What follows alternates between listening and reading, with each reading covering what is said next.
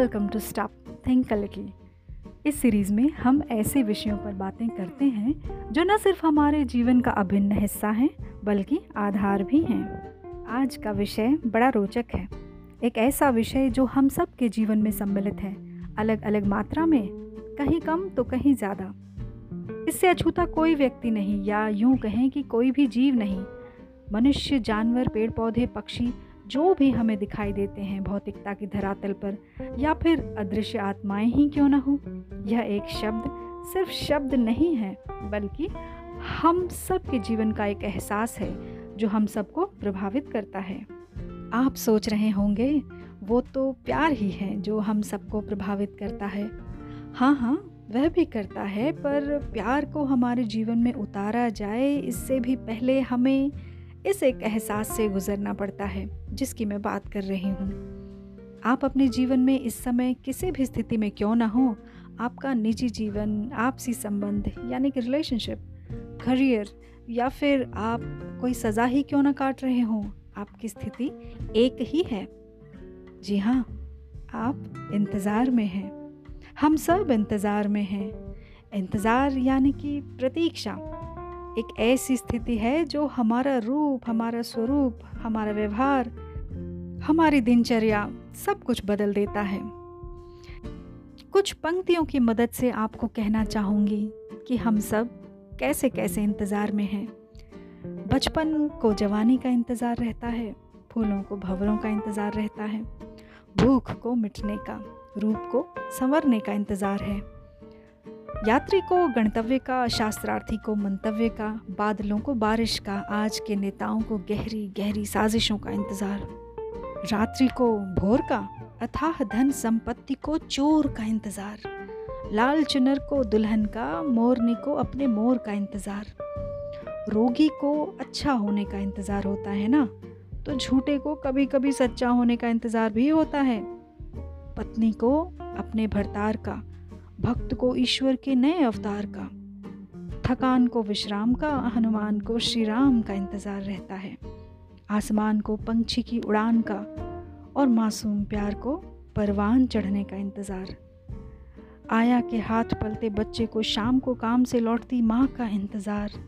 मदिरा को साकी का और रुकैया को राखी का इंतज़ार। हम सब इंतज़ार की कतार में ही हैं दोस्तों। किसी को अपनी नौकरी के अपॉइंटमेंट लेटर का इंतज़ार है तो किसी को अपने प्रेम के इजहार का इंतज़ार है। और हमारे विद्यार्थी उन्हें कैसे भूल सकते हैं? बेचारे उनको तो न जाने कब से परीक्षा का इंतज़ार है। और दुर्बल को अपनी रक्षा का। इस प्रतीक्षा के खेल में सबसे बड़ा योगदान किसी गुण का अगर है ना तो वह है धैर्य। धैर्य से बड़ी प्रतीक्षा का समय भी कट जाता है। जीवन आखिर है, क्या एक इंतज़ार ही तो है? चलिए, मज़े से काटने का प्रयास क्यों ना करें इसे। एक छोटी सी कहानी याद आई मुझे। शायद सुनी हो आपने पहले। बचपन में इसे कार्टून के गीत के माध्यम से दर्शाया गया था दूरदर्शन पर। एक चिड़िया, अनेक चिड़िया। ऐसा ही कुछ गीत था।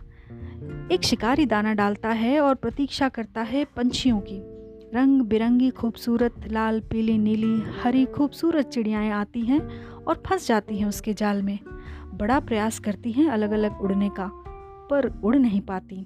फिर उन्होंने सबने मिलकर एक युक्ति लगाई, प्रयास किया और एक साथ ज़ोर लगाया। जाल लेकर ही उड़ गई वो। दूर कहीं उनका एक मित्र था मूषक, यानी कि चूहा। उसने चिड़ियों की चहचहाहट सुनी और वह बाहर निकल आया अपने बिल से। वह देखते ही समझ गया कि वो किसी मुसीबत में है। उसने फटाफट अपने पैने दांतों से जाल को कुतर दिया और सब चिड़ियों को आज़ाद कर दिया। चिड़ियों ने प्रतीक्षा की, धैर्य से, कि चूहा एक एक गांठ को खोल डाले, काट डाले, और वो आज़ाद हो जाएँ। एक और कहानी हम सबने सुनी और पढ़ी है। वो प्यासे कौवे वाली, कैसे कौवा अपनी चोंच से एक एक कंकर डालता है उस ग्लास में और जब पानी का स्तर ऊँचा हो जाता है तो फिर अपनी प्यास बुझाता है और उड़ जाता है। वह इंतज़ार करता है। Let's stop and think a little दोस्तों ज़रा रुकिए और सोचिए, आपको किस चीज़ का इंतज़ार है? किस चीज़ का इंतज़ार सबसे ज़्यादा है? वैसे तो हम में से हर व्यक्ति को एक नहीं, कई अलग अलग चीज़ों का इंतज़ार है, ज़िंदगी के अलग अलग हिस्से में। फिर भी, अगर आपको पैसे कमाने का और नौकरी पाने का इंतज़ार है दोस्तों तो अपना दिमाग और आँखें खोल कर सोचिए। करीबी एक या दो लोगों से बात कीजिए कोई व्यवसाय, चाहे छोटा मोटा ही क्यों ना हो, उसकी संभावना तलाशिए ज़्यादातर बिज़नेस हाउसेस यूँ ही बड़े हुए हैं। किसी न किसी ज़रूरत के तहत पनपे थे वो एक दिन। और आज आसमान छू रहे हैं। अगर कोई जल्दी नहीं है आपको और आप अपने इंतज़ार में खुश हैं ना तो यकीन मानिए, इससे अच्छी और कोई बात नहीं। आप खुश रहें। बहुत अच्छी नौकरी जल्द ही मिलेगी आपको। या फिर कोई व्यवसाय आएगा आपके ध्यान में। अगर आप धैर्य खोने लगे हैं तो आप युक्ति लगाइए उन चिड़ियों की तरह।